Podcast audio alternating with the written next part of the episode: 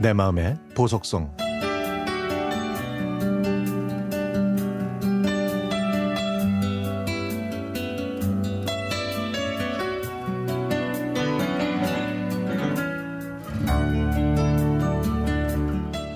영어를 공부하려고 갔던 미국 휴스턴 대학 안에 있는 ESL 코스에서 저보다 두 살 어린 여학생과 친해졌습니다. 그녀의 얼굴이 좀 어두워 보여서 제가 먼저 다가간 게 계기가 됐죠. 오빠는 대구에서 왔다고 그랬죠? 어, 넌 서울에 서울이라 그랬지? 지금 어디서 지내? 이모 집에 사요. 그녀는 늘 피곤해 보여서 어디 아프냐고 물어보면 모든 걸 영어로 해야 하기 때문에 예민해진 거라고 하더군요. 그러다가 두 달 후에 그녀의 그늘이 바로 이모 때문이라는 걸 알게 됐습니다. 그녀를 데리러 학교에 온 이모가 주차장에서 그녀한테 고함을 지르는 걸 봤거든요. 예, 내가 너, 너 모시고 다니는 운전순이? 어? 왜 이렇게 굶떠?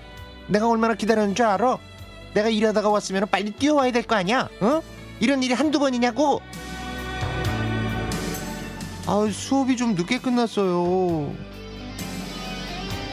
아니 이모라는 사람이 낯선 곳에서 고생하고 있는 조카한테 저렇게 막대하는 게 화가 나서 제가 뛰어가서 말했습니다.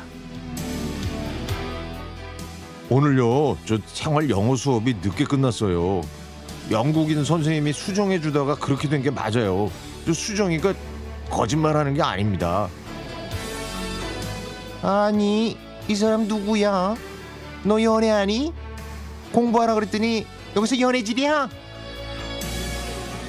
아유 오빠 왜 그래? 나 곤란하게.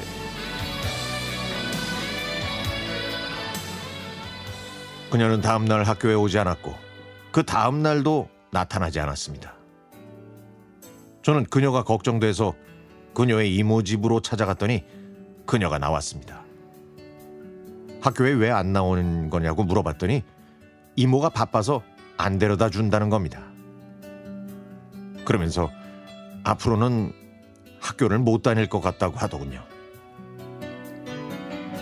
그래서 저는 더 이상 결석을 계속하게 되면 한국으로 돌아가야 한다고 알려줬고 버스 노선표를 주면서 아침 일찍 대중교통을 이용해서 학교에 오라고 얘기해 주었습니다.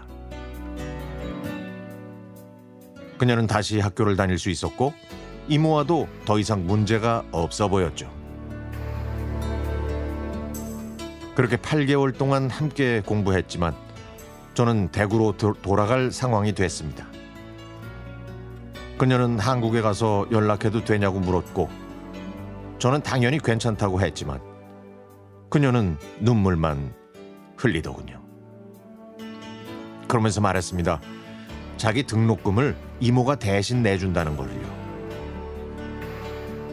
그녀는 저를 따라서 한국으로 가고 싶지만 모든 과정을 다 마치고 갈 테니까 조금만 기다려 달라고 얘기했지만 그게 그녀와의 마지막이었습니다.